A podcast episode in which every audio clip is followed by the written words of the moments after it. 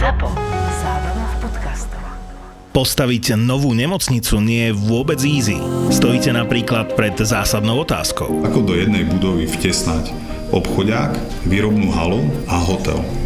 Hneď aj vysvetlím. Dosť rozdielne e, prevádzky.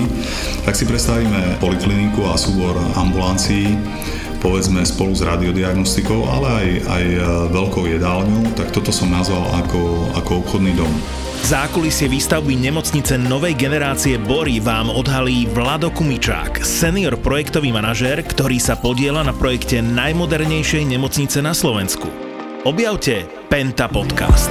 Penta Podcast vychádza každé dva týždne, vždy v útorok a nájdete ho tam, kde počúvate aj tento podcast. Stačí do vyhľadávača vo vašej podcastovej aplikácii zadať Penta a čaká na vás zaujímavé rozprávanie o inováciách a nových technológiách v zdravotníctve, ale napríklad aj rozhovory o architektúre a urbanizme.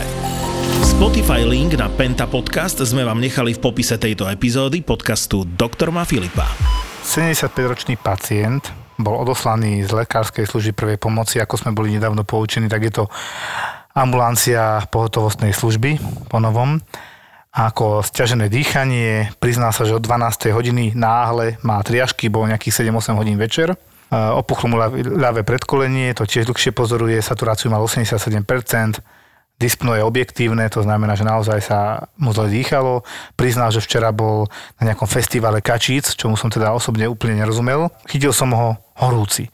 Merám teplotu z predstavou, že bude mať tak 39, 36, 6, tie naše bezdotykové teplomery. Skúsim č- znova čelo, 36, 6, skúsim rameno, 36, 6, hovorím, dokiaľ to je blbosť, tak som skúsil krk, ktorý je mierne prikrytý tým telom, 38, 5, tomu som už uveril, lebo naozaj bol, len som ho chytil, tak mi horel pod rukami, tak som sa ho popýtal nejakú ďalšiu anamnézu, teda že sa rieši na srdce, má dilatačnú kardiomyopatiu, to sme si viackrát hovorili, to je vakovito rozšírené srdce z nejakého dôvodu, bývalý fajčiar, chronická obštrukčná choroba plus, že niečo podobné astme a tak ďalšie ochorenia, ale nič také extrémne. Dal som mu všetko urobiť, lebo som nebol úplne istý, čo a smrdilo mi to, že to bude COVID, ale antigen mal negatívny, ako AG test teplotu mal úplne čerstvo, nejaké kontakty nepriznal okrem toho festivalu včera, čo bolo ešte krátko. Ale dal som ho na izolačku, vyšetril, dal som rovno CT, lebo tá opuchnutá ľavá noha, či náhodou nebude, nebude aj embolia a možno nejaká ďalšia, akože z toho zápal plus býva niekedy. Tam nič. CT relatívne čisté aj na COVID, že sme tam nenašli nejaké extrémne chumáče na prvý pohľad, tak som si povedal, že dobre, ja stále verím, že to je COVID, dám mu vyšetriť to nové PCR, ktoré v nemocnici máme, čo je do 20 minút výsledok, tak víťazoslavne som šiel potom von povedať príbuznému, že PCR pozit 12, to je takéto číselko CT, alebo to píšu, volajú to, že RT-PCR, Real Time PCR a dôležité je, že to 12 znamená, že je vysoko infekčný ten chalan, ten pán. A až tak zle sa extrémne nemal, nemal, že by potreboval hneď high flow, akože na dýchanie, stačil mu normálny kyslík, ale prijal som ho, hoci s výsledkom má zle len 38 CRP a všetko ostatné úplne v norme. Tak sme prijali, má sa celkom dobre, je na covidovom oddelení a čo mňa prekvapilo, jeden jediný deň mal príznaky a už mal vysokú dávku, alebo zaočkovaný teda, ale má sa dobre, ten priebeh je celkom hladký zatiaľ, to už je druhý deň, tak sa teším, len mi to hovorí o tom, že tento variant Delta, čo máme, dokáže z jedného dňa na druhý za 24 hodín začať kliniku. Čo je teda pre mňa, to je strašne rýchlo. Ja sa chcem inak opýtať, ale ten teplomer, že to funguje to vôbec si to, akože tieto... Jeden problém s dotykovými teplomermi a hlavný je spotený, studený človek, v podstate ochladený, no, ale keď no, ho chytíš pod no. rukou, no. tak je horúci, hej? No. Ale je spotený a pod je vlastne chladnejší. Takže ty odmeráš ten pot, to je prvý problém. Druhý problém, Treba asi meriať na miestach, ktoré sú presne trošku skryté, napríklad krk, niekde pri pazuche, akože ak je prstný sval, lebo ty keď domeráš čelo, a ja prídem zo zimy, to narobili na začiatku tiež, keď no. všade merali teploty, tak čelo býva dosť studené štandardne, pokiaľ nemáš teda čapicu až po obočie. A teraz je leto a v lete som zase všetky meral vysoké, lebo boli roz, čakali čakárni, prepálený, vieš, skleníku cez okna a som im dával na čelo, som im tam mieritkoval a on je vo westerne a všetci 30, 38. Neotáčal som ich, lebo som im meral, hej, ešte dal som 20 minút chodí sa schladiť a tak, ale mali také nariadenie proste ambulancii naše súkromné, že nebereme nad 37, vieš. Mm, áno. A teraz už keď sú zaočkovaní, tak sme takí trpezlivejší. Zime, ja som mal neraz, keď nás pri stupe merali 33, 34 a nikomu nevadilo, že som podchladený. Takže to som sa na tom bavil, že to ma nevadí, že prečo? No to je podchladenie pod 35. Čiže reálne, keď mal niekto 39, tak mal maximálne 36. Chápeš? Čiže nie úplne sa dá veriť tým teplomerom bezdotykovým, ale úplne čomu môžeš veriť sú ruky, e, normálne vyšetrenie a chvíľku počkať a premerať znova, keď nemáš istotu.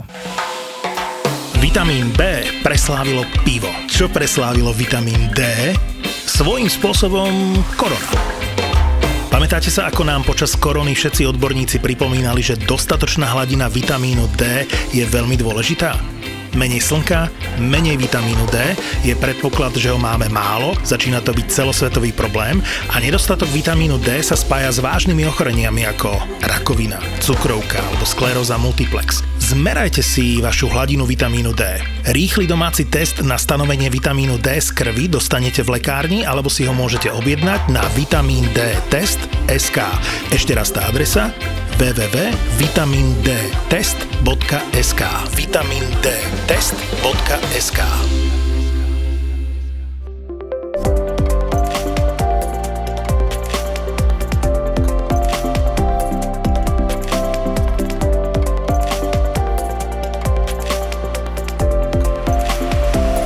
Ja tu veľmi rád vítam moje bývalé kolegyne z novorodenskej kliniky M. Rusnáka, z Antolskej z nemocnice. Sandri Natálka, ahojte. Ahojte. Natália Piliarová, Sandra Garafová. Tá novorodenecká klinika sa skladá z viacerých častí. No rozoberme to, ako to tam vyzerá. No to máme, naša klinika má tri také oddelenia, ktoré samozrejme spolu komunikujú a takéto základné je to 600 nedelie, kde sú donosené deti, fyziologické, ktoré sú na rooming in s matkami, takže takéto bežné 600 nedelie. Potom máme taký intermediár patologických novorodencov, kde sú deti, ktoré nevyžadujú ventilačnú podporu, uh, alebo deti, ktoré sa narodia, narodia nie až tak veľmi prískoro, čiže od takého 33. alebo 34. týždňa vyššie, prípadne deti, ktoré um, sú deti matiek s diabetom, že vyžadujú infúznu liečbu alebo akýkoľvek takýto, uh, takýto nejaký postup a nepotrebujú ventilačnú podporu. No a potom je teda jednotka intenzívnej starostlivosti, kde máme extrémne nezrelé deti, čiže deti narodené predčasne, ktoré vyžadujú ventiláciu a takúto intenzívnu starostlivosť. Aké najmenšie najgramážov ste akože poriešili, že naozaj ktoré bolo z toho... prežilo, no, hej, že- prežilo, hej. Bola to Editka, 380. 380 mhm, gramov? Ona bola uh, taký 27. týždeň, ale t- ako ťažký hypotrof, to znamená, že tá pôrodná hmotnosť bola príliš nízka v podstate na ten týždeň, ktorému zodpovedala. Bolo to ešte v ére, keď ja som nebola. Ja si tiež ako toto No, dieťa to je len, ale to je teda taká naša, uh, Z vašej kliniky. naše kliniky, hej. Že nie priamo váš, ale to, čo Áno, sa tam tak, šušká, presne, rozpráva. Hej, hej. My ju registrujeme, lebo sa o nej hovorí, aj keď máme potom také stretnutie s týmito deťmi už či na deň detí, alebo, alebo nejak inak, nejaké benefičné koncerty, tak sa tam objavuje. O, prospieva, čo vieme, už, myslím, že má, ona už má cez 10 rokov, ak sa Áno. nemýlim. A prospieva nosí okuliare také silnejšie a je troška má skôr z to poruchy pozornosti. E, svojho času, keď chodievala na kontroly, tak sme museli dávať pozor na nábytok a všetko. Bola taká akčnejšia, no. Lízla po nabytku, alebo či e, zhadzovala? čo? Kúpala do dverí. Nie, vážne?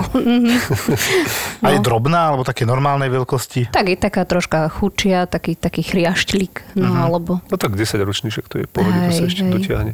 No len už je tiež pravda, že napríklad tí na, e, naši predčasní novorodenci sú sledovaní len do toho tretieho roka u nás v ambulancii a čo nás aj niekedy potom mrzí, lebo veľakrát nás aj zaujíma, že ako sa majú potom, že či už Ďalej. keď idú do školy, hej, že, že tam je vidno aj celkovo, že ako sa zaradia do kolektívu, ako vedia prosperovať a, a to už u nás tá dlhšia nejaká starostlivosť nie je ambulantná, takže skôr keď nejaké osobné kontakty máme alebo takých vyslovene obľúbencov, liblingov, že sa tí rodičia ozvú, pošlú fotky, tak to vždy veľmi Ako dlho tam poteší. oni bývajú potom, keď sú takéto predčasniatka, že tak priemer, alebo či, jak to vyzerá asi, jak, to, jak je ten priebeh, ale... A, tak v podstate záleží, kedy sa to mm, babetko narodí predčasne. Mhm. My sme ako pericentrum na Antolskej, to znamená, že centralizujeme v podstate novorodencov úplne od tých extrémne nezrelých, to znamená už v podstate teraz tá hranica mm, viability je posunutá niekde ten 25.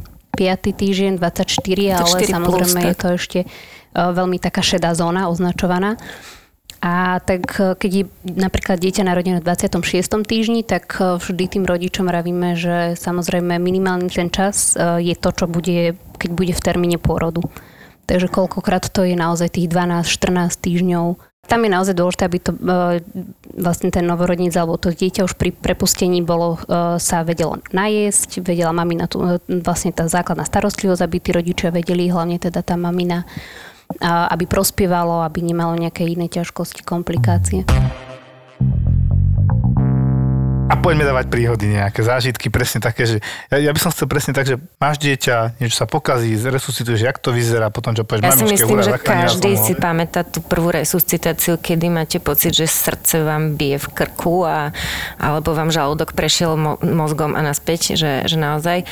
A tam prvýkrát, keď som kriesila, tak naozaj, že teda to telo bolo v strašnom strese a keď sa rozdýchalo to dieťa, tak si pamätám, že mne normálne ochabli sa váli, že ja som mala pocit, že si tam sadnem na zem, že jak mi odlahlo. Uh-huh. Bolo tak dlhšie, bolo dieťa, bolo v porodných cestách, myslím, že tak dlhšie tlačili.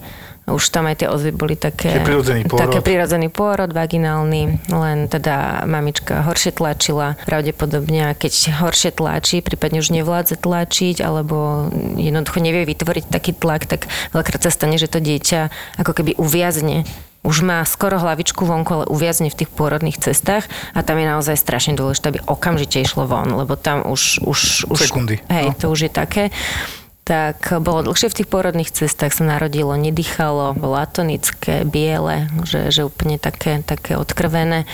A tak, tak sme začali samozrejme, najprv, najprv sme uvoľnili tie dýchacie cesty, tak sme poodsávali, lebo bolo tam veľa tej plodovej vody alebo už keď to dieťa vlastne ide na svet, tak už tam robí tie prvé dýchacie pohyby a tam môže presne dojsť k tej aspirácii tej plodovej vody. A, takže poodsávať a potom maskou sme začali predýchavať, taktilne stimulovať to dieťatko. A len tá akcia srdiečka bola, bola naozaj, že nejakých 40 a to už vtedy nečakáme my na, as, na asistóliu. My už, už masírujeme, hej, čiže... To už vlastne taká asystolia, nie? U Hej, hej, že ako my naozaj To je skoro No, ako u nás veď áno. 10-15 No, no. za minútu. No. No, tak, takže že takáto, takáto resuscitácia s, s dýchaním, s masážou, ale veľmi rýchlo sa to dieťa chytilo. Čiže len v tej chvíli máte pocit, že to strašne dlho trvá. Áno. Preto je veľká pomocka, my máme na, na termolôžku e, ošetrovacom stopky. A, a to je strašne dobré, že, že jednak keď sa rodí predčasník, alebo aj keď máte asfiktické, už vidíte, že idete, že idete niečo robiť, je dobre si to stlačiť.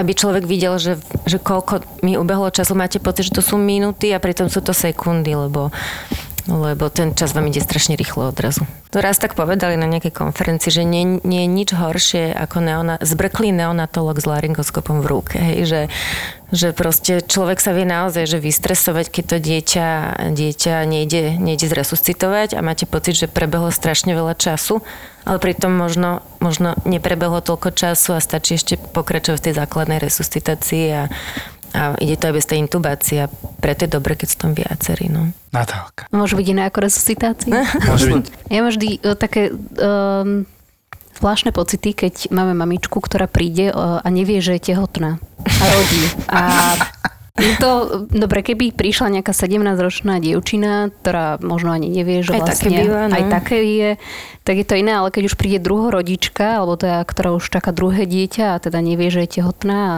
pošlu z centrálneho príjmu s bolestiami brucha na pôrodnicu, No a my väčšinou v takýchto prípadoch, eh, keď eh, samozrejme nie je to úplne, je to také podozrivé, nám to príde, takže my vtedy tým mamičkám eh, vyšetrujeme, aj u babetka vyšetrujeme možno toxikologické vyšetrenie. A teda naozaj teraz je taká éra, my ich voláme, že perníkové princezné alebo perníkové mm. mamičky, že vlastne užívajú pervitín, takže my vidíme, že v moči pozitívny bude amfetamín, metamfetamín. A keď potom s nimi vedieme rozhovor, lebo samozrejme my to musíme nahlásiť na sociálke. A dostala som raz veľmi peknú odpoveď od jednej mamičky, druhorodičky s takouto e, pozitívnou anamnézou, alebo teda ona sa k tomu nepriznala, my sme ale na to teda prišli, že veď oni sú mladý manželský pár, oni sa musia nejak zabaviť tak som sa stala v takom údive, že tak ja sa necítim až tak staro a vy som teda vedela sa zabavila. zabaviť aj inak. Takže. Alebo veľakrát povedia, že to vy ste mi do moču niečo dali a ja som teda u nás na klinike tá, čo sype tým matkám tie drogy. lebo to si primárka zo mňa robí srandu stále, lebo mali sme takúto maminu, ktorá mala pozitívny moč e, na pervitín a ona nejak, ma, nejak sa s ňou rozprávala, ma zahliadla, tá mamička a iba tak na mňa ukázala, že to tá, rúž, tá v tom rúžovom mi to tam nasypala. A, tak odtedy, odtedy primárka si robí srandu, keď máme takúto, že či som tam bola a či som jej niečo nenasypala. No. Či tá rúžová s pervitínom, hej? A tie deti potom ako sa správajú, ako prežívajú, ako, ako vyzerajú? No už musíme priznať, že uh, boli, mali sme alebo teda taký ten novorodenecký abstinenčný syndrom, väčšinou sa prejavuje skôr u iných návykových látok. A napríklad ešte keď boli, bola dosť výrazná era heroinových mamičiek mm. alebo metadónových, čo sú vlastne na, odvyk, horšie, ako, na odvykacích kúrach, vtedy to babetko vlastne musí dostávať alebo dostáva aj opiáty, aby Fenobarbital, ja to si pamätám. v podstate zvládlo tú adaptáciu poporodnú, ale pri tomto pervitíne ako je celkom taká tá výhoda, že naozaj tie deti až také výrazné abstinenčné príznaky príznaky no, nemajú. No, že pervitín výhoda, alebo... A výhoda pre no, novorodencov. Pre novorodenca. Ako môžu no. byť draždivejšie veľakrát tie maminy, pokiaľ sú aj fajčiarky, tak uh, sú to väčšinou také vydraždené, vyplakané deti. A hlavne nevieme, ako sa budú ďalej vyvíjať, že tam veľká pravdepodobnosť, že budú mať poruchy správania, poruchy učenia. Nemáte takéto nejaké e, prípady, že potom sa ozvali tie deti, alebo neviem, o, tie, či to vôbec nemáte to dosah na toto, hej? Nie, nie, nie. Že ako My sa to potom ďalej správa? sledujeme tie sociálne šetrenia, že keď už je to taká, dá sa povedať, známa firma, buď tá mamička, že už má nejaké deti predtým. Hej, hej. Ale v podstate... No, že to sme sa videli, mal jeden zub menej, alebo tak. A my potom zvykneme volať uh, pediatrovi pred prepustením, pokiaľ sociálka rozhodne, že tá mamička si môže zobrať dieťa domov, čo 99% rozhodne, že áno. Tak, lebo mamička slúbila, že ona už si ten pervitín nedá tak sociálka teda dieťa zverí do jej starostlivosti, ale my teda zvykneme zavolať pediatrovi, ktorého udá ona ako, ako pediatra prvého kontaktu, že, že sme ju prepustili a poprosíme o ten zvýšený dozor, hej. Ale tak už ďalej to my už, už nesledujeme. No. Pre mňa bolo strašne ťažké dať domov dieťa, že niektoré je závislé na, na heroíne. Mala som takýto, takúto skúsenosť a aj to dopadlo s tým, že na mňa prišla policia a bolo to v službe a ona prišla a ona chce dieťa domov. Ja som povedala, že nemôže, kým nie vyjadrenie uh, sociálneho pracovníka, či môže. A ona povedala, že nie, že ona si ho berie. Prišiel s ňou partner, taký bez krku, tak už mi trochu zredlo. A, tak bola som strašne smelá, ja som tam bola ešte tak čerstvo a hrozne ma to hnevalo, že to ja nemôžem takýmto ľuďom dať to dieťa. A ona postupne, ak sme sa vadili, tak uh, išla do obstiaku, čiže sa to zhoršovalo uh-huh. a už sa potila, už začala byť paranoidná, už to začalo naberať také, také obratky zle. Odrazu, odrazu prišli policajti a teda oni na mňa zavolali tých policajtov, tak sme aj s policajtami a trvalo to strašne dlho. A ona potom si išla asi dať dávku, prišla zase kľudnejšia, zase to pokračovalo. A teda ja som bola nutená im to dieťa dať, ale pre mňa to bolo hrozne ťažké. No, že, Prečo si tak si bola, že sociálka musí Nakoniec potom prišli tí policajti druhýkrát a teda povedali, že, že musím to dieťa dať tým rodičom. Takže, takže to takto bolo a, a už potom ďalej, už si nepamätám, ako sa to riešilo ale toto na mňa strašne zapôsobilo. A že to si všetko zadokumentovala, predpokladám. Hej, to, hej, hej, hej. Ako ja som tam chvíľku aj rozmýšľala volať riaditeľskú službu, lebo, lebo naozaj, keď tam boli v tom policajti. Ale to ma to hrozne, hrozne potom dlho trápilo, že, že kam som to dieťa ja pustila, Zverila. ku komu, hej. Ale toto je tiež vec, ktorou, od ktorej tiež tak trošku človek začne byť otrlejší, že, už dneska to neriešim, že už proste viem, že tam nemám dosah, nemám ja tu moc, takže keď sociálka povie mamička, že už si nikdy pervity nedá, tak ja už, už, čo už tam budem s tým robiť. Ja si pamätám ešte s primárom, ja som osobne by to nebol možno Natálka si spomenie, keď poviem, že primár vždy pôsobil veľmi kľudne. A takým bohovským kľudom vždy aj resuscitoval aj všetko a iba raz som ho hodil nervózneho a to mi aj rozpráva, že čo sa tam stalo, že proste bolo dieťa tak zle, že musel resuscitovať ale už ako odsáva, tak išla krv, tak sa zlákol, lebo to je raritné. A ak sa snažil intubovať a zachraňovať dieťa, zistil, že pravdepodobne je problém tam, že on sa za každým dostal do tráviacich ciest namiesto dýchacích. A zistil potom spätne, lebo že ho intuboval na niekoľkokrát a viem, že vtedy hovoril, že vtedy mi fakt ako zdalo sa, že hodinu trvá minúta. A problém bol nakoniec, že malo fistulu, čiže komunikáciu medzi pažerákom a hrtanom to dieťa. Čiže fistula ako asi vrodená vývojová chyba, ktorá sa určite ťažko zachytáva, lebo je to veľmi raritné. A to som videl, že vtedy naozaj bol spotený, bledý a to som, možno, že to po toľkých rokoch, že Joško, vždy ťa môže niečo prekvapiť takto. Zachránil to dieťa ako super, potom išlo na kramár, lebo tam sú ako špecialisti na vrodené vývojové chyby a potom nejako operovali a riešili. Len teda to som videl jedinýkrát e, ľudka, že teda v nervoz, trošku nervózneho, vykoľajeného. Nebola si pri tom, myslím. Nebola som pri tom, ale ja si myslím, že to je naozaj o tom, že keď človek ide k tomu akémukoľvek pôrodu, alebo akémukoľvek novorodencovi, tak um, že musí stále mať takúto v sebe určitým spôsobom pokoru a um, nebyť úplný tam, že šéf, že veď už toľko pôrodov som, alebo toľko detí som ošetril, lebo vždy ho niečím môže niečo prekvapiť. Že treba mať taký rešpekt a, a keby, keď niekto povie, že ja sa nebojím, tak si myslím, že to nie je dobrý lekár. Vždy sa treba trošku báť, lebo, lebo tie stresové hormóny robia, robia svoju, svoju robotu a pokiaľ to ten človek zvláda a vie, vie to ustať, tak robia dobrú robotu. Oni sú hrozne užitočné.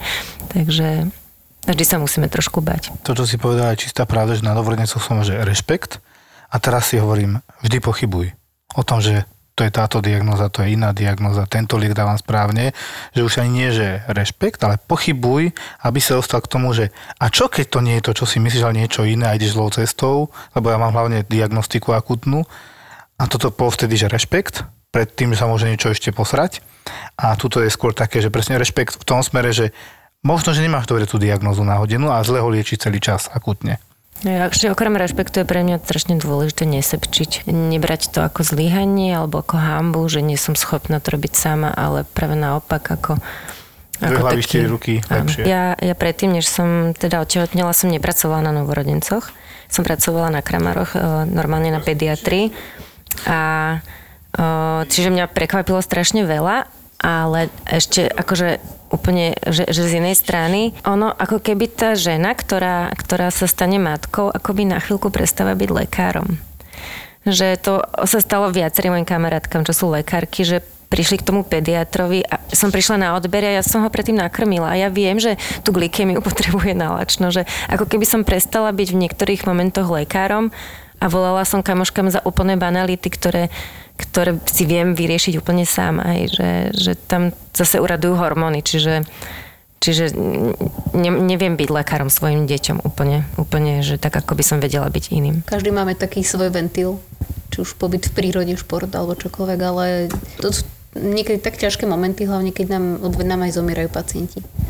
A napríklad o tom už ani doma aj nehovorím, lebo pre mňa mm, nie, že je to tabu téma, veď e, je to súčasťou života, ale, ale proste celá tá situácia okolo je tak citlivá, že proste doma napríklad nerozprávam. A tiež je to ešte, ešte dôležité, že, že keď mne prvýkrát som videla, ako zomrelo dieťa, tak e, tak ja sa teda priznám, normálne nehabím sa za to, ja som musela ísť na záchod a ja som tak plakala, že, že no strašne že hrozne sa ma to dotklo aj celé to, potom ich potom tak aj pokrstíme, alebo tak, že, že sa tak správame s takou úctou k tým, k tým babetkám, keď zomrú.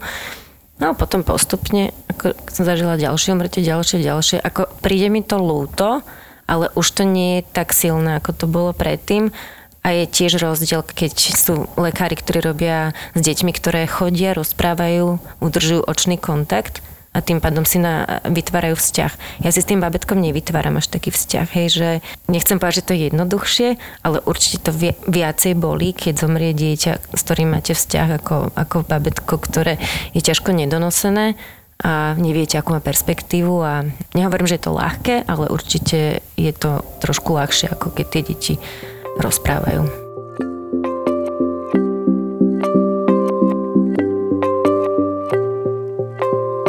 Pre mňa to bolo behacie obdobie. Ja si doteraz pamätám, niekedy zavolali, že pôrod, ja som sa šiel utrhnúť a bežal som aj uzlom krky, lebo zo začiatku som nevedel, čo ma čaká. Z začiatku bežíš rýchlo, hej. No, vtedy bežíš a potom tam čakáš samozrejme, kým sa vlastne ja, už zase ale vieš, že, že kto volá, bolo to, ako máš sestru, tak, eh, tak vieš, ako rýchlo máš ísť. A, a, a je to súrne, hej? Že...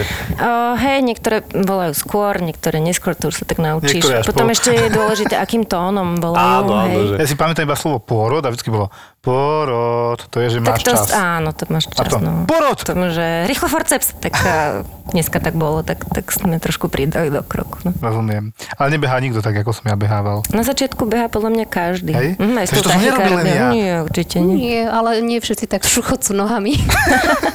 Mám pocit, že si primárové slová, keď na začiatku nám vysvetloval, ešte teda divinec hovoríme, čo nás zaučal, tak tiež povedal, že a strážte si sestričku, je to vaša pravá ruka, buďte k nej dobrí.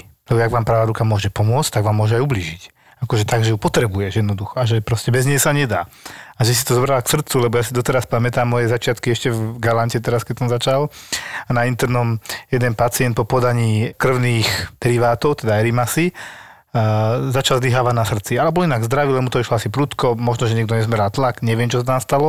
Každopádne začal bublať, dušnosť, vysoký tlak, 200 na 100, tak som mu dal pekne furosemid, dal som mu to do 250 takú vyššiu dávku a hovorím sestričke tak pekne, za 6 hodín mi zavolaj, keď to steče. Jasné, jasné, Joško za hodiny mu volá, už to stieklo. A ja v šoku. A že, ale to malo, nie, pohode je, už sa mu dobre dýcha, bolo trikrát močiť, je to dobré. Čiže som mu dal na odvodnenie, nech odvodní tie plúca. Ide sa hore pozrieť. Čiže to je presne toto, že toto by sa u vás, podľa mňa, alebo na novorodencoch nemohlo stať, že zrazu to steče úplne inak, jak si čakal. Tak toto nie, zrovna. To si a môže sa stať šeličo, ale toto... A nepravdepodobné veľmi. Hej, aj to. Presne, ak si hovoril, že u tých dospelých je jedno, či je to mililiter hore alebo dole.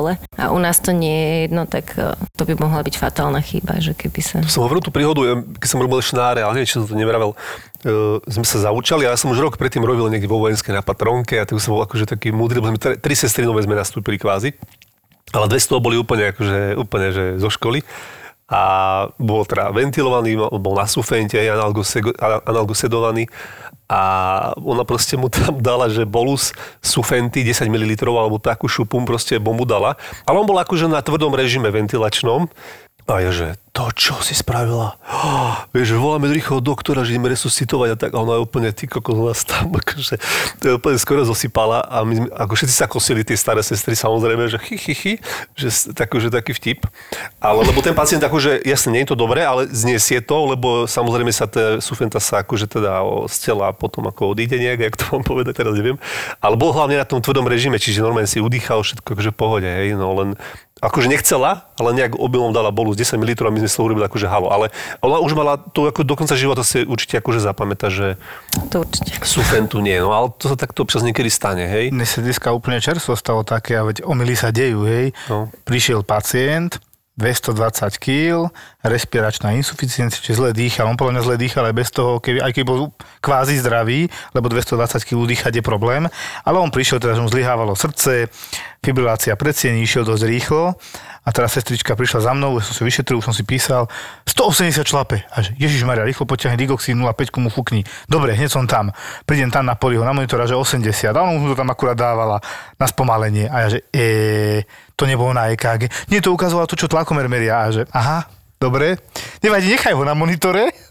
No pekne nechaj. Hej, hej. Ako zvládol, to nešiel dole, lebo našťastie digoxín je kardiotonikum, netlačí ho do veľkej bradykardie, ale teda dal by som určite menej, keby som povedal, že má 80. Nevadí. Zvládol to v pohode, bol prijatý To sú tie isku. veci, no, čo sa občas stanú. To sa stanú také Bohužiaľ. nedorozumenia. Nedorozumenia. A preto je podľa mňa dôležité taká vzájomná kontrola. Ako to nie je teraz, že by sme hľadali na sebe chyby, A že preto som tam bežal sa ale, pozrieť áno, na to. No? ale že aj my koľkokrát, že keď e, niečo naordinujeme a napríklad sestrička je zvyknutá na iné dávkovanie alebo niečo, tak radšej sa príde spýtať. Áno. A ro- rovnako je to normálne, že aj lekárka si to ide ešte pozrieť, že či naozaj to, alebo si to zopakovať. Ako podľa mňa najvä, najväčšia chyba vzniká, keď je nedostatočná komunikácia. Nie, keď niekým, hlavne keď má niekto pocit, že to zvládne sám a nepotrebuje mm, k tomu nikoho iného a si myslíme, že, že práca s týmito nedonosenými deťmi by mala byť jednoznačne tímová a riešiť tie deti nie ako toto je môj pacient, nikoho iného, nikto mi nesmie do ňoho rozprávať, ale riešiť to spolu. A myslím, že by to bolo efektívnejšie a tak si pomáhať a bolo by to určite lepšie pre tie deti. Malé želanie na úvod podcastu. Keď budete v obchode stáť pred regálom s detskými výživami, tak naložte do košíka Ouko, lebo kúpou detskej výživy Ouko prispiejete do zbierky hodina deťom. Takže keď pre vaše dieťa kupujete detskú výživu Ouko, finančne pomáhate hodine deťom a teda aj rodinám, kde sa o dieťa stará iba jeden rodič. A viete, že byť single rodič v tejto dobe nie je žiadna sranda. Detské výživy Ouko sú mňamky pre vašich krpcov, ktoré finančne pomáhajú iným deťom odkázaným na našu pomoc. A my ďakujeme za tú vašu. Tento podcast bude mňamka. Presne ako je výživa Ouko, mňamka pre vaše deti. Ja si pamätám, že sme mali dieťa, ešte na novorodencoch teda, aj meno si pamätám, nebudem ho spomínať, ktoré tiež sa narodilo, Prvé 2-3 dní bolo iba také, že menej papa, viacej spí, trošku sa zdali nižšie saturácie, ako keby horšie dýchalo, tak sa začalo vyšetrovať, CRPčko zápalové dobré, a ABRK akože dobre ukazovala mierne nedokysličenie či lahunku asfixiu, dieťa narodené ako zdravé, že Abgar bol celkom fajn. Abgarovej skore, to by sme mohli vlastne ľuďom vysvetliť, že v prvej, 5. a 10. minúte hodnotíme určité veci, podľa ktoré dávame body, bodov 0, čo je veľmi zlé, až 10, čo je úplne ideálne. Toto dieťa malo tá, myslím, že 8-9 bolo upgrade skore, čiže celkom to ušlo a problém bolo potom, že na nejaký tretí štvrtine sa začalo výrazne zhoršovať. Všetky možné vyšetrenia malo, nakoniec sa pristúpilo k takému rýchlemu echu, bol tam AV kanál, že dieťa nemalo 4 dutiny srdca, len dve hore spojená, dole spojená, čiže rodená vývojová chyba srdca závažného typu. No a to bol veľký prúser, neviem, či to aj zvládlo, myslím, že nie. A presne to bolo, že potom boli, že prišla pani docentka, že nech urobí niekto nejakú prednášku, aby sme sa tomu vyhli. Ale tie prvé príznaky presne boli také nebadateľné, že viacej spí, menej sa je, to sú také nejaké, hej, ľahko, letargické, to môže byť nejaké dieťa a potom na štvrť deň sa preberie a ide domov. To je ťažké hej, diagnostikovať. Ťažko diagnostikovať, keď to není prenatálne diagnostikovanie, to proste nevieš. Tak tej prenatálnej diagnostike to je dosť o, aj na Slovensku veľký problém, že v podstate je diagnostikovaných možno 20-30% vrodených vývojových chyb srdca, novorodenca, e, kde v porovnaní s, či, ako so susedmi z Čiech, tak je tam skoro 60% a potom pre nás je to ako ako pediatrov alebo teda neonatologov oveľa ťažšie odlíšiť, že čo tomu dieťaťu je, keď je iné, keď už vieme, že mala robené prenatálne echo, že sa vyšetrilo to srdce, alebo že teda bolo tam niečo v poriadku, nebolo? Ono väčšinou, keď sú to donosené deti, tak a treba to dieťa kriesiť, tak, tak oni nás nevidia, tí rodičia. Čiže oni nevedia, že je tam nejaký neonatolog, ktorý práve sa snaží zachrániť to dieťa a už keď aj sa nám to podarí, tak oni to nevnímajú, ako že my sme tam, že niečo, niečo takéto robíme a potom samozrejme dodatočne už vedia, že teda bolo zlé a tak ďalej. Čísla, no. Ale oni v tej chvíli vnímajú toho ginekologa, že ten je tam ako lekár. Oni... Však ale ten otecko občas si tak všimne, že... Oteckovia sú takmer vždy v šoku. Pravidelne odpadávajú aj dneska. Dneska od... Áno, tam áno. sedel, áno, videla som ho. No ako to bol, však povedz. Ja som ho už len videla, ako sedí s pohárom v ruke, tak sa triasol. A niečo také si mumlal, že zvládli sme to, zvládli. Niektorí tí tatíkovia sú teda, ako si vravím, že to tak statočne zvládajú a snažia sa podporiť tú mamičku. To, ja niektorí sú, niektoré sú takí futbaloví fanúšikovia, asi si to troška pomýlili, že futbalový Skandujú zápas to, je, je strašne.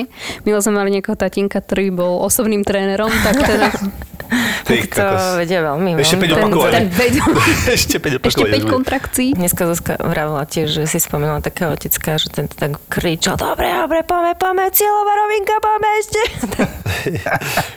tak mu povedala, že ja už som myslela, že zakričíte gól. V, v niektorých chvíľach sa ja zamýšľam, že či asi nebolo lepšie, keď fakt tí tatinkovia čakali za dverami a už mi im len oznámili, že tak. V akých chvíľach napríklad? Kedy konkrétne? Keď chceli dávať gól, hej? Keď chcú dávať gól, no. Tak... Um, alebo keď chcú natáčať. Dneska tam bol taký s kamerou na, nachystaný. A skade chcú natáčať? Oni si chcú natočiť ten pôrod. Akože z dola normálne všetko. Zo zdola, všetko. Tak hlavička vylie za všetko, no. Wow. Už čakáme, kedy prídu s drónom, že aby to mali tak akože celé. 360 stupňov musí byť a, GoPro. Tak, a zrovna tento dneska, čo chcel natáčať, tak to skončilo to forcepsom, kliešťami, tak snad to nemá zaznamenané. Tak my sa ich snažíme tak naozaj priamo, priamo informovať, keď je takéto, že teda ja osobne nepoužívam také nejaké že by som to nejako zakrývala, že čo som s ním robila, že ja som taká priama, že im poviem, že babetko nedýchalo, musela som maskou mu pomôcť sa rozdýchať, alebo musela, museli sme masírovať cedičko, že im to tak ako napriamo poviem, že čo sa stalo. Ale teda potom prichádzajú upokojivé slova, že je to akože zatiaľ v poriadku. Napríklad mne sa páči, že sme teraz posledné roky absolvovali si viacerý už taký resuscitačný kurz e, v Čechách uh-huh. a naozaj sa snažíme ísť podľa toho, že tam na, čo je dôležité, že začneš presnými krokmi, že dostaneš dieťa, ktoré nedýchá, ktoré má možno pomášu akciu srdca, počuješ to, keď, alebo že je také naozaj hypotonické, ty si ho dáš na to lôžko, najprv ho osuší, osušíš, potom ho vlastne tým ho aj stimuluješ.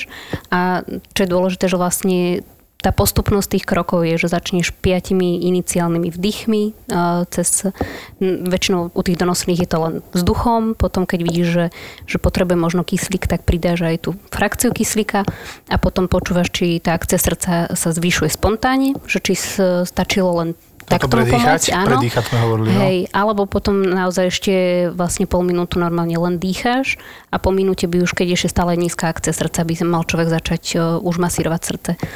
A mne sa už teda páči, že tým, že sme to absolvovali viacerí a že už začíname byť taký zladení, tak naozaj ideme rovnako. Takže keď už vidím, že nie je to dobré to dieťa, že či už je narodené uh, nejakými, naozaj, že je to instrumentárny pôrod, alebo je to, bola to cisársky rez, kedy boli tam nie dobré ozvy, tak uh, už pustíme si automaticky stopky a už si sledujeme a už tam je, už ako keby ideme všetci v tom jednom zosynchronovanom áno, kroku. Hej. A to je, čo sme hovorili, že je super, keď sme tam viacerí a, a my máme takú fantastickú primárku, ktorá keď je s nami a niečo takéto sa deje, tak uh, je, je strašne dobré, že ona hovorí nahlas tie kroky. A to, nie je, to neznamená, keby, že jasné. sme my nejaké brzdy, že teraz nevieme, čo máme robiť, ale je to strašne dobre to verbalizovať, že, áno, áno, že ono to hovorí. A teraz dáme 5 iniciálnych vdýchov. Ja viem, že to mám urobiť, ale je to super, že to povie a všetci sme tam a robíme to a ona to komentuje, je to dobre. Lebo väčšinou sa už snažíme potom rozdeliť úlohu, že jeden dýcha dieťa, jeden áno. počúva akciu srdca, Jeden tam je možno len taký, že čo to tak zastrešuje. Môže oznamovať, že aká je saturácia, že je dobre, keď to ano. niekto verbalizuje, čo sa deje a čo, čo, čo sa robí, že, že je to napomocné. Áno, vlastne ja som si uvedomil, že ja toto už robím. A to je strašne dobré, je to vedieť, že to funguje dobré. všade. Mm-hmm. Hej. Že ja vyslovene nahlas sa spýtam, saturácia povedia, potom poviem, ja neviem, dobre, adrenalín išiel, áno, už sme podali a proste si to tak verbalizujeme presne nahlas. Ale aj ten, čo ho podá, tak vždy kričí, že podaný, vieš, a tak. Áno, áno, to funguje. Že, vieš, je super, že toto pekne, krásne je funguje. To, ja si myslím, že hej, fakt aj napríklad Milo, čo sme mali také posledne v lete donoseného novorodenca, čo sme museli kriesiť, aj teda potom bolo prekladané na to chladenie. Taktiež to bol taký porod, čo trval troška dlhšie, potom nakoniec e, vytiahli teda kliešte a bola som tam, z okolností tam išla jedna z tých mladších kolegí, čo je asi u nás dva roky. Ona už sama volala, lebo už máme takú internú dohodu, že naozaj keď už niečo sa mi nezdá, tak si volám staršieho. staršieho. Ale to si aj ja zavolám, hej, že to není hámba si, si niekoho zavolať. Áno, že... áno. áno. No a ja som už prišla, takže najprv sme začali s takouto štandardnou resuscitáciou, ale potom už som vedela, keď som videla, že naozaj tam to dieťa už e, sa nechytá tak bežne, alebo nevidíme, že by sa zlepšovalo, tak sme ešte volali vlastne primárku. Prišla v podstate v priebehu minúty a tiež človek len zreferuje, toto, toto, toto sme robili, teraz je, neviem, štvrtá minúta, odkedy sa narodilo. A už v podstate dievčata vedeli, sestričky, že už e, že sme chystali laryngoskop, takže ona fakt, že prišla, hneď aj zaintubovala, čo bolo že v podstate... Veľmi si chválite tú primárku, má aj priezvisko a meno. Či sa bojíme to povedať? A nie, nie, nebojím. My sme, my, sme, my sme veľmi na ňu hrdí, takže uh, Irenka Dubišová sa volá. Však ja som tam ešte stihol. Áno. Hej. No, no, no. Hej, hej.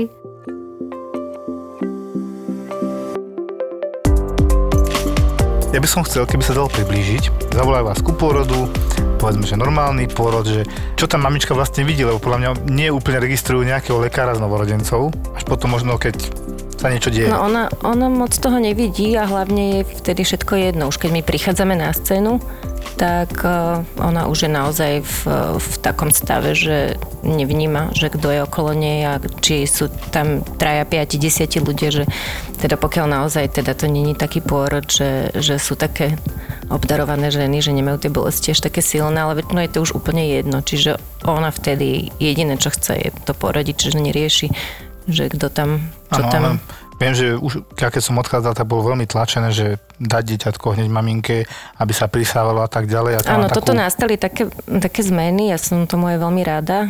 Ja keď som rodila svoje dve deti na Antolskej, tak ešte tieto zmeny neboli, čiže keď mne sa narodil prvý syn, tak teda išiel do toho pekáča, do tej veľkej emitky a, a som ho nevidela, hej, a potom mi len donesli ukázať a ušiel na oddelenie. Druhého som sa tak spýtala, že či by mohol akože ísť na kožu, tak keď teda to veľmi chcem, tak, tak mi ho na chvíľku dali, a, a, ale potom tiež mi ho vzali. A z tohto, od tohto už naozaj, že, že sa upustilo a je úplne bežná rutina, že keď sa dieťa narodí, ide automaticky, okamžite ide na matku, také špinavé celé, jak je prikrie sa dekou. Keď je všetko v poriadku. Keď je všetko v poriadku, hej, prikrie sa. Bonding, hej? To je Toto ten je ten bonding, áno. Lebo ja si ešte v tých začiatkoch, ja tu musím povedať tú príhodu, už môžem povedať, že ma nikto nezabije, že Takto som bol ako novorodenecký lekár, už som nejaký rok robil, už som sa cítil trošku skúsený a taktiež priložili dieťatko, hej, na hrudník matky, že nech sa prisaje, dieťa sa neprisávalo, tá matka také veľké oči, ja už tiež. A tak som na ginekologa, že pán doktor, dáte mi to dieťa. a fialové, nehýbalo sa, mandravé, hej. A on na mňa nereagoval, on sa tak usmial, že všetko je v poriadku. Tak už takým hlasom, pán doktor, to dieťa, halo, on nič. A už som to skríkol s takými imperatívami, pán doktor, do, dáte mi to dieťa. Vtedy už sa zbadal, dá mi dieťa a išli sme resuscitovať. No. Čiže toto sa, dávame si na to už pozor, predpokladám. Keď sa to začínalo, nebola taká jednotnosť, čo kedy ako. Je to trošku stiažené občas tými porodnými plánmi, lebo občas príde tzv biomatka, hej. Pokiaľ je ten pôrodný plán taký normálny, že, že realistický, tak v poriadku, ale niekedy majú také, že trvá jednoznačne na tom, čo si tam napísala, bez ohľadu na to, aká No, je klinika. také tam píšu? To im musí všetko splniť? Nemôžete im všetko splniť, No nie? nemôžeme im to všetko splniť, samozrejme. A čo tam píšu? Aké tam píšu napríklad bizarnosti, alebo tak však je to určite veľa. Uh, nejde až tak o to, že či je to bizarnosť, než o to, že ona za každú cenu uh, chce, aby bola dodržaná. Čiže keď to dieťa ide uh, skin to skin hneď po pôrode na ten bonding a čakajú teraz, kým dotepe ten púpočník a to dieťa je asfiktické, tak mne je úplne jedno, že si to tam ona napísala. Jasné. Ja potrebujem to dieťa rozdýchať, takže toto nemôžem, nemôžem toto aj rešpektovať. Použili sme, že asfiktické, ja to preložím, to, čo my hovoríme dyspnoe u dospelých, čiže respiračná insuficiencia, nedostatočné dýchanie pre laikov, toto je tá asfixia u novorodencov. pridusené dieťa, Pridusené no. dieťa, no. A napríklad u predčasniatok e, je ten bonding, alebo teda... Predčasniatok tam, tam nie- to ako robíte? tam to nie je pri dvojčkách, trojičkách, štvoričkách, tam to ako A funguje? pri dvojčkách ešte, pokiaľ sú v termíne narodené, alebo sú, dajú, že sú spontánne rodené, tak väčšinou sa to hneď babetko uloží na tú, e, to skin to skin, mm-hmm. koža na kožu.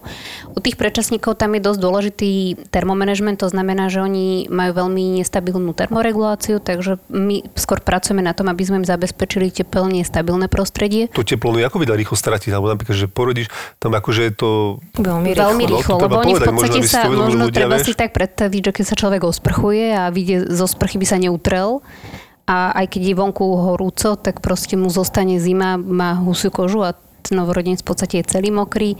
A to Nemá naozaj tým, a, tým, áno, tým nahým telíčkom stráca vlastne. No, Hlavne teda chýbajú mu tie tukové zásoby samozrejme. No, tak a to sú teda minúty, alebo sú také minúty? Asi to musí akože rýchlo do toho inkubátora niekde, alebo... Termomanagement aj u donoseného novorodenca je práve to, že sa, alebo tá, to prvé ošetrenie, zabalí. že sa áno, dá do suchého a osuší sa. Už e, sa nerobí, že by sa kúpalo, niekedy sa boli aj tie filmy, alebo že sa dalo dieťa pod, pod tečúcu vodu, aby aj zaplakalo, takže to už naozaj len osušenie nejakou teplou vyhriatou plienkou. A u toho predčasne narodeného novorodenca dokonca ich dávame aj do takých plášťov. prší plášťov.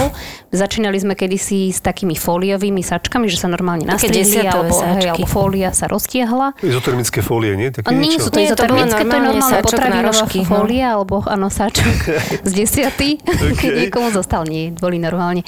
Oni sa nastrihli a teraz už nám eh, v podstate robia, tak, alebo do- dostávame, vieme objednať také krásne prší plášte. Máme od eh, aj veľkosti, že bude pod kilo babetko, keď predpokladáme, alebo medzi kilom až dvoma a väčšie. A v podstate má to krásnu kapucku, taký suchý zips, eh, takú výstielku, kde sa vlastne, aby bolo aj stabilne.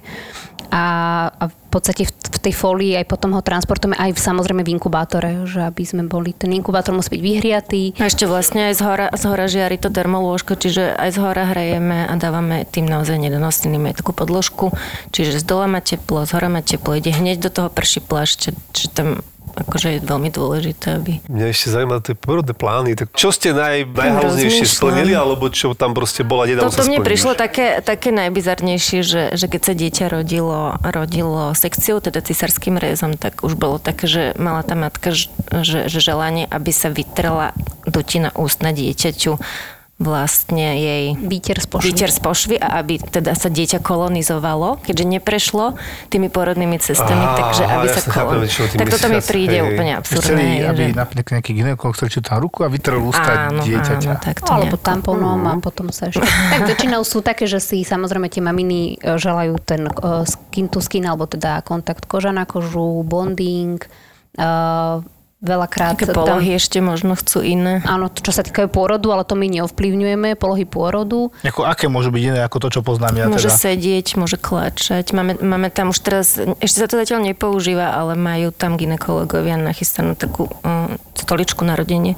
Tak špeciálne správená, že sa tam vie tak, Opreš, hej. že vlastne rodí, akože posediečky. Ako pri lumbálnej punkcii také niečo, hej? Á. Alebo ešte, ešte lepšie pri... Mm, to je nie, taká pleurálnej špeciálna je tá vieš. stolička, ale už som videla rodiť aj uh, na štyroch, že, že tá žena bola vlastne na štyroch. Alebo a tak potom niektoré rodia v sprche. No, A tie sprcha pri tom, alebo Táto mamička zrovna bola... teplá voda to tak, také nečakané. To bolo také nečakané, Aha, lebo oni no, ako v rámci prípravy ich hej, pošli do sprchy a táto teda rodila e, v, priamo A to v sprche. viackrát stalo, už Viackrát už to bolo. A nie s bublinkami, že ani dieťa hľad nevidíš a hľadá, že si Pera, pera, kopec. Hej. Hľadám, hľadám, hľadám. Tu sa bublinkuje viac, tu asi niekto dýcha. Tak oni si do tej sprchy idú uľaviť od bolesti, že si dajú tú sprchu na kríže, že to im tak pomáha a možno to tak veľmi pomáha, že si nevšimnú, že majú už hlavičku vlastne vonku. No. Z tej sprchy dosť je ťažko dokričať sa na, na tú porodnicu, že? Áno. Takže to bývajú potom také tie behy rýchlejšie. Keď nám vo- volajú, že rodíme na vyšetrovni alebo Veď také už ste No, na centrálnom pri, alebo v taxiku. v aute. V havarovanom aute. Prvýkrát prišli, poslali ich, že nerodíte, druhýkrát prišli, nerodíte, no a potom tretíkrát už naozaj teda rodili a oni ako išli uh, okolo, tak jak je patológia, Mhm. a jak tade išli, tak niečo sa stalo, dostal šmík, havarovali to, ale nie nejak vážne.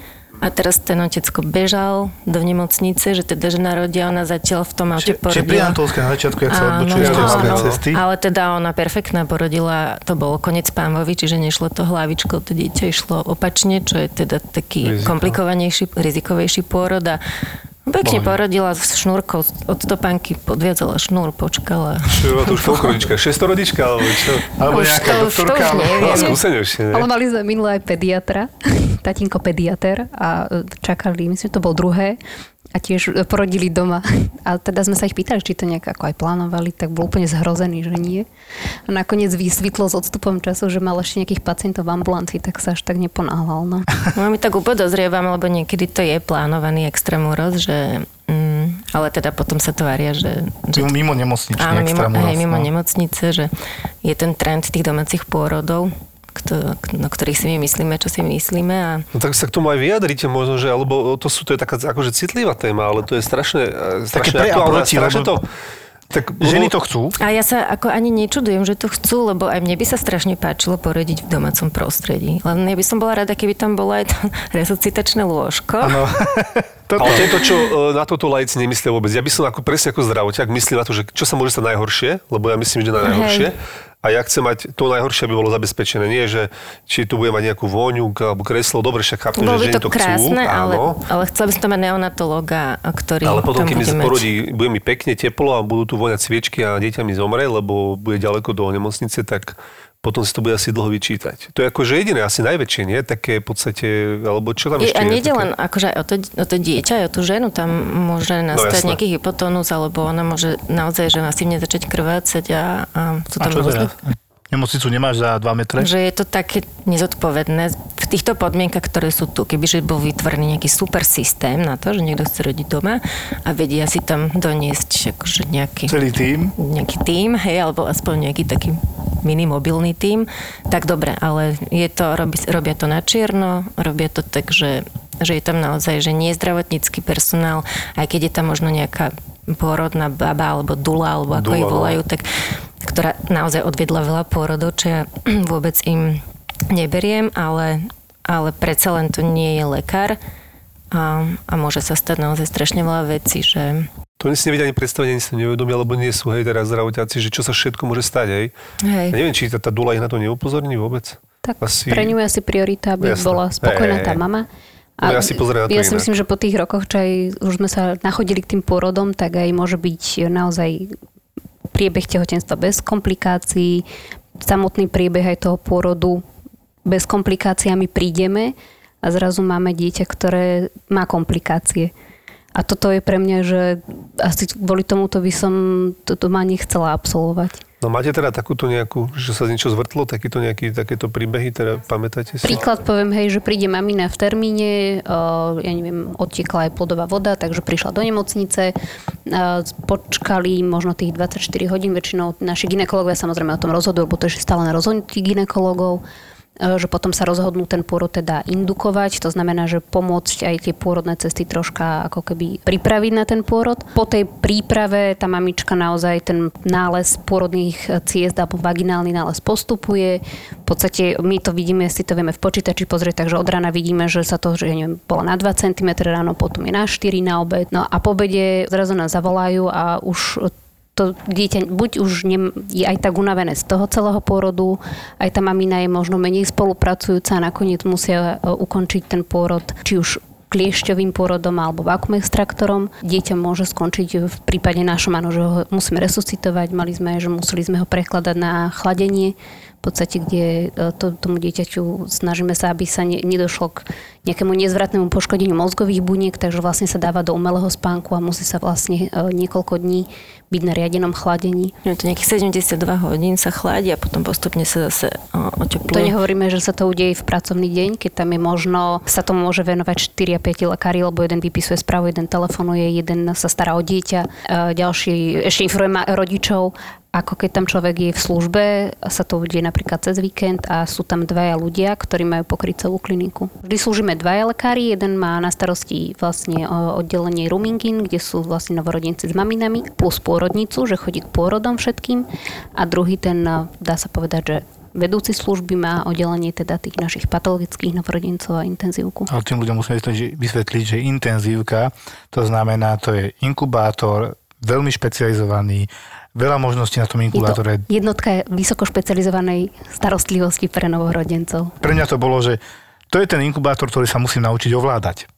To, to nie je jednoduché, to je v podstate áro alebo také pred áro uh, novorodencov. No tak inkubátor až tak neovládaš, lebo inkubátor je vlastne len búdka. To si tak predstavujú veľakrát aj tí rodiči, že ten inkubátor je teda niečo, ale ten inkubátor je budka, ktorá hreje a zlhčuje vzduch, hej, že toto robí inkubátor a vieme s ním všelijako manipulovať a mm, ako keby imituje to prostredie pre to dieťa, a, ale teda to, čo treba ovládať, sú tie ventilátory a to, to je tá veda. Čo oni v podstate za, za nich dýcha prístroj ako nárec? Sú to úplne iné režimy, uh, ako, ako, ako sú to spelých, uh, aj iné prístupy, aj, aj kade čo je úplne inakšie, ale tie stroje sú v podstate na podobnom princípe, len sú úplne modifikované pre novorodenca. Hej. Akože čo je tam iné? Tak sú nižšie objemy a takéto asi Nižšie objemy, iné tlaky. Tlaky, uh, tieto Napríklad máme... Ale všetko je tie hadice, všetko je akože iné. Tak uh, my sa pohybujeme vlastne najmenší priemer je 2 mili. Lebo dospeláci majú tak 7 a viac, no, alebo 8. Máme všetko také maličké, Malinké. no. no, no. My máme všetko také bonsaje od toho áno, normálneho. Áno. Teraz došla z krámarov taká doktorka. Tak slamka od žusiku, nie? Doktorka nám niečo pomôcť a ona pozera, že vy tu máte všetko také hračkárske.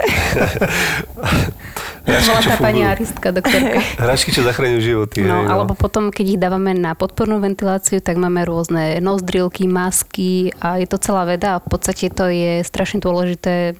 Je to, e, v tomto prípade tá sestra zohráva strašne významnú úlohu, pretože nasadiť na ten malinký nožtek nejakú masku, nejaké kanilky, aby to sedelo. My síce máme veľkosti aj, že XS, ale koľkokrát je to naozaj, že o tom, aby sa vyhrali s tou polohou, potom náhodou si niekam pohne hlavou, tak to už zase začne alarmovať, že niekde tam... Lebo sa tomu babetku toto nepáči, sa mu páči niečo iné, že a toto je tá sestra fakt strašne dôležitá v ten moment, on si pozná to dieťa a vyskúša, keď sa mu nepačí maska, skúsime nozdrilky, ona naozaj, že polohuje to dieťa, veľakrát stačí, že ho len otočí inak a už sa mu to páči, že už nemá poklesy saturácie, že je stabilizovanejšie a no, a spokojnejšie. Aj spokojnejšie, no. Lebo ich to samozrejme obťažuje, že majú niečo v nose, že niektoré teda deti to veľmi obťažuje, že majú niečo v nose. Ďalšia vec je, že keď majú nozdrilky, keď majú kanilu, keď majú masku, tak tá koža je nezrelá toho novorodenca, čiže veľakrát môže vzniknúť nekroza. Čiže my aj toto, hej, že my musíme dávať pozor na toto, že nemôže mať teraz nasadenú masku nejak príliš tuho e, na celú tú tváričku, že a ešte, ešte nejak silno zatiahnutú a nejak strašne dlho, lebo naozaj, že vznikajú tam potom takéto... Toto ľudia nevedia, že existujú preležaniny z týchto kaníl, katétrov a u tých novorodencov s nezrelou kožičkou oveľa skôr pravdepodobne. Hej, hej. Nás, máme nielen na, presne, že na, no, e, dá sa povedať, že v oblasti tváre, kde sú ti to podporná ventilácia, ale bývajú to koľkokrát aj po pichoch, kanilách že naozaj, že tam musíme byť veľmi e, sledovať aj tie miesta akékoľvek, že v podstate... Alebo majú uh, nalepený pulzný oximetr na nožičke, tak keď to treba prelepovať. To majú aj dospeláci, ne, Len... až ne, niekedy až nekrozy, normálne keď necháš dlho. No, jasné. Že im sa to tiež všetko. pravidelne prelepuje. Všetko. Že to si ľudia neuvedomujú, že čo to je intenzívna starostlivosť, že ty každý jeden predmet na ňom musí rozmýšľať, ako je tam dlho, či tam ešte musí byť, či nedať iný, zmeniť to, hlavne u tých detí to musíte meniť pravidelne. Tam sú presné pravidlá, aj kedy sa vymienia ktorému dieťaťu inkubátor, kedy sa čo s ním robí, že presne to majú stanovené tie sestry. Že... No ja evidujem hlavne obrovský rozdiel medzi keď som robil na novorodencoch a teraz dospeláci, že u dospelákov, keď dáš mililiter 2 hore dole, nikto to nerieši. U detí medzi životom a smrťou ten mililiter je hrá obrovskú úlohu. To je, v tej no. pumpe, hej, napríklad. No v pumpe, v rýchlosti, tam naozaj uh, vždy, keď príde nejaká nová kolegyňa alebo niekto nový do týmu, a povie, že on nemal rád matiku. tak sa vždy tak pobavíme. Lebo teda s tou kalkulačkou, hlavne naozaj na tej oddelení intenzívnej starostlivosti, tam človek e, spraví vizitu, pozrie si toho svojho pacienta, ale potom naozaj sedí nad tými papiermi, prerátava, prerátava e, aké lieky na hmotnosť, e, koľko infúzií. je všade na intenzívke položená. A pri každom boxe, lebo Presne. Tam aj, aj keď sa presne, že intubuje dieťa, na akú hĺbku dať, ale napríklad mne, ako, ja keď som robil na iske, uh, on to niekedy vyzerajú také, niektoré tie najľahšie počty vyzerajú, keď uh, pacient napríklad kolaboval, hej, alebo proste nemerateľný tlak už išiel do bradykardie, už, iš, už vidím, že ojeha do riči. A my sme tam tak už zachraňovali to efedrinom rýchlo, hej, tak šup, šup, akože bolusiky. A keď som tam robil tie prvé služby na SK, on to bolo dosť často po takých tepkách, lebo však pacient je vyliatý, tak tam vedel, tak som si už, ale potom som už videl také príznaky, hej, som sa naučil, keď zývajú, pani vyzývajte, hm, dobre, ja už som mu podával, že ako ste to vedeli, už tak odchádzal, potom zase sa nakopol, hej. Ale keď som bol tie prvé týždne, tak ideš natiahnuť ten efedrín, zriediť to a ty normálne, no teraz to musíš prepočítavať v hlave, už to naťahuješ a už koľko mu dáš ty kokos, akože to sa ľahko počíta, ale niekedy na začiatku mi to robilo problém. Je to takisto pri intubácii, hej, keď dávaš anestetika a tieto veci, že dajte teraz toľko do 260 gramov, miligramov, či ako to je miligramov e, propofolu, hej, alebo proste tieto veci, tak už potom vieš, že jeden dielik, dva dieliky, ale e, to sú také tie v rýchlosti, že banality vyzerajú ako strašne jednoducho, ale keď nie si ešte natrénovaný, nemáš tú prax, tak normálne, že akože lámeš si s tým hlavu, akože tom, v tom strese. V tom strese podávaš lieky, ktoré by mohli toho pacienta práve zabiť. No a ty sa ho snažíš zachrániť, čiže jednak si v strese, aby si ho zresuscitoval a jednak používaš veci, ktoré by ho mohli zabiť. Čiže že naozaj tam, tam musí človek veľmi sa snažiť tú chladnú hlavu, čo je veľakrát veľmi ťažké. Pre mňa napríklad je strašne dôležité tá spolupráca, tá tímová so sestrami, lebo v podstate my, si, my môžeme niečo naordinovať, ale pre, veľakrát to aj teda naozaj je, že, že či to bude nariedené aj v, aj v, tak, v tej správnej rýchlosti, v tej správnej, v tom správnom množstve. A preto je napríklad, uh, už čo Sandri spomínala, že k, pre, k predčasným pôrodom chodíme, vždy sa snažíme chodiť uh, naozaj, že plný tím, to znamená dva lekári, dve sestry. Iné je to, keď sú to dvojčky a keď sú to trojičky. To ešte viac ľudí, viac ľudí, hej, logicky. No a my to máme tak trošku obmedzené priestorovo, že až takto nenafúkneme. Takže zmestíme sa tam tak maximálne šiesti štíhli ľudia. Máme takú malú miestnosť strašne na, na ošetrovanie. Takže nepríjmate ani obezné doktorky, ani sestričky. Kto robí teraz prednášky mamičkám? Prednášky mamičkám? Ako sa stravovať a tak ďalej? No? Takéto teraz nerobíme priznáme sa. No, nerobíme to, lebo bol, je COVID, hej. Ano, Takže, ale predtým, než to vypuklo, tak to mala, mali to tiež veľmi krásne spracované primárka Dobišová, Zuzka Polakovičová a Evička Veselková. No v podstate tam bol cieľom, že aby vždy sa robili také ešte pred porodom také prednášky pre rodičov, kde hovoril ginekolog, že čo ich čaká tie maminky, keď prídu do porodnice alebo kým prídu. Prišli aj teda sme my ako novorodenci im povedať, že aké vyšetrenia budeme robiť novorodencovi na tom oddelení všetky tie screeningové, to je znamená tie, čo sa robia pre každé bábetko. Potom sme ešte zaradili vlastne prednášky už len pre maminy o dojčení, alebo také základy dojčenia a vlastne manipulácie šetrnej s novorodencom, lebo sme si uvedomili, alebo si vidíme to aj v podstate dennodenne, že tie maminy riešia, keď sú tehotné, že ako bude prebiehať dobre najprv tehotenstvo, potom ako bude pôrod a potom zrazu pôrodom všetko končí. A stále sme sa ich snažili naučiť to, že tam to len začína, že vlastne už by mali niektoré tie základné veci, ako je napríklad poloha pri, na priloženie bábetka na prstník, začanie dojčenia. Prebaliť bábetko. Prebalenie, že... že to sú všetko veci, ktoré ona samozrejme, že nemusí vedieť ako zručnosť, ale keď si už o tom možno prečíta, v podstate možno si pozrie nejaké obrázky, bude sa o to viac zaujímať, tak aj potom e, jej to pôjde troška rýchle, možno rýchlejšie sa do toho dostane, nebude sa bať, babetko vlastne chytiť na ruky čo sú úplne bežné veci, že prídeme na vizitu a maminka pozerá a dieťa plače a nič. No plače, ona, ona má teda Google a, a že čo robíte, že pozerám, že ako ukludniť plašúce dieťa. No. na novorodenskej klinike takto. Hej. A dneska mi hovorili kolegyne, to bolo veľmi podobné, že mamička dvojičky, také trošku skoršie narodené, čiže boli na patologických novorodencoch a a mamička taká jednoduchšia trošku a jednak zahlasila nad postielku, keď sa na ne pozrela pozrieť prvýkrát, tak povedala, že to kto vymyslel dvojičky, tak jej vysvetlili, že teda keď ste išli na to umelé oplodnenie, tak vám vložili dve. že to ste vedeli. No a že takto ju tiež našli v izbe s, s, s tým mobilom a mala vo vyhľadávači, že ako utišiť dvojičky. Aj to je iné. tak, určite. Takže aby nemuseli takto googliť, tak je to rozšírené, tieto také základné zručnosti s tým novorodencom. Naozaj si myslím, že by mala vedieť tá tá, žena, ktorá je tehotná, prebaliť, alebo ako sa dáva plienka. Opakovane sa mi stane, že dojdem na vizitu, si rozbalím dieťa a ono ju má opačne.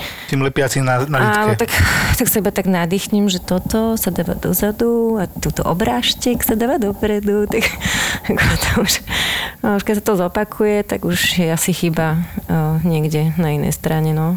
To som ja nikdy nechápal, lebo mnohí kamaráti mali malé deti, novorodencov, že oni majú strašný problém prebaliť dieťa, lebo že to strašne smrdí jej nagrcanie a tak ďalej. A mne to prišlo až pomaly voňavé, lebo som Podľa bol mňa to sú výhovorky. To sú výhovorky. Mhm, určite. Že to až tak nesmrti. No, tak do prvého príkrmu to až tak nesmrdí. Tak, tak Potom... kým je dojčené. Aj ženy, ktoré okolo seba vnímam, už začína sa veľa báb rozvádzať. A je to v niečom desivé, ale oni sú šťastné. Počuaj, oni prídu také, sú zrazu, majú hrozne veľa plánov. Keď si chlap okolo 40 kúpi motorku a nájde si mladú milenku, je to vraj kríza stredného veku. Ženy k tomu nepotrebujú ani motorku, ani milenca a ešte tomu aj hovoria úplne inak. Svetlo uprostred tunela. Ty si to zistila až teraz? Áno, áno, je to pre mňa úplná novinka. Vy ste moja prvá babská partička. Nie sme tie zasterové typy už. Je to úžasné, je to božské, je to, je to mňam. Nový podcast z produkcie ZAPO. Svetlo uprostred tunela. Ja neviem. Ja sa teraz vlastne to bojím až vysloviť, ale a to je možno môj problém. To nehovorím, že je problém môjho muža, ale ja mám pocit, že odkedy mám rodinu, tak môj život je prispôsobovanie sa. Svetlo uprostred tunela. Podcast o tom, že ženy v strednom veku nemajú čas riešiť somariny. Ale vieš, čo musím ti povedať? Je to taká váha, ktorá mala vážiť aj také, že podiel tuku a vody a, a neviem čoho a ja som zistila, že mňa to len stresuje tieto informácie a ešte mi to tam ukázalo aj počasie a zaželalo pekný deň, tak ja neviem, že či akože mi to chcelo povedať, že si je pekne, choď vonku, behať. Si to stále vonku bude pekne. Áno, áno, ne, choď behať, prosím ťa. Luisa a Dáša v novom podcaste Svetlo uprostred tunela. Keď si predstavím sama seba starú, tak sa vidím tučná. Fakt? A vidím sa sama. Tučná? Mm-hmm, sama a tučná. Ešte aj mačku si zoberal? Vieš čo, nie, nie, akože, ale ja šťastná. To je to. Ja, ja, to nehovorím, ja to nehovorím ako sťažovačka. Zapo. Zábrná v podcastovách.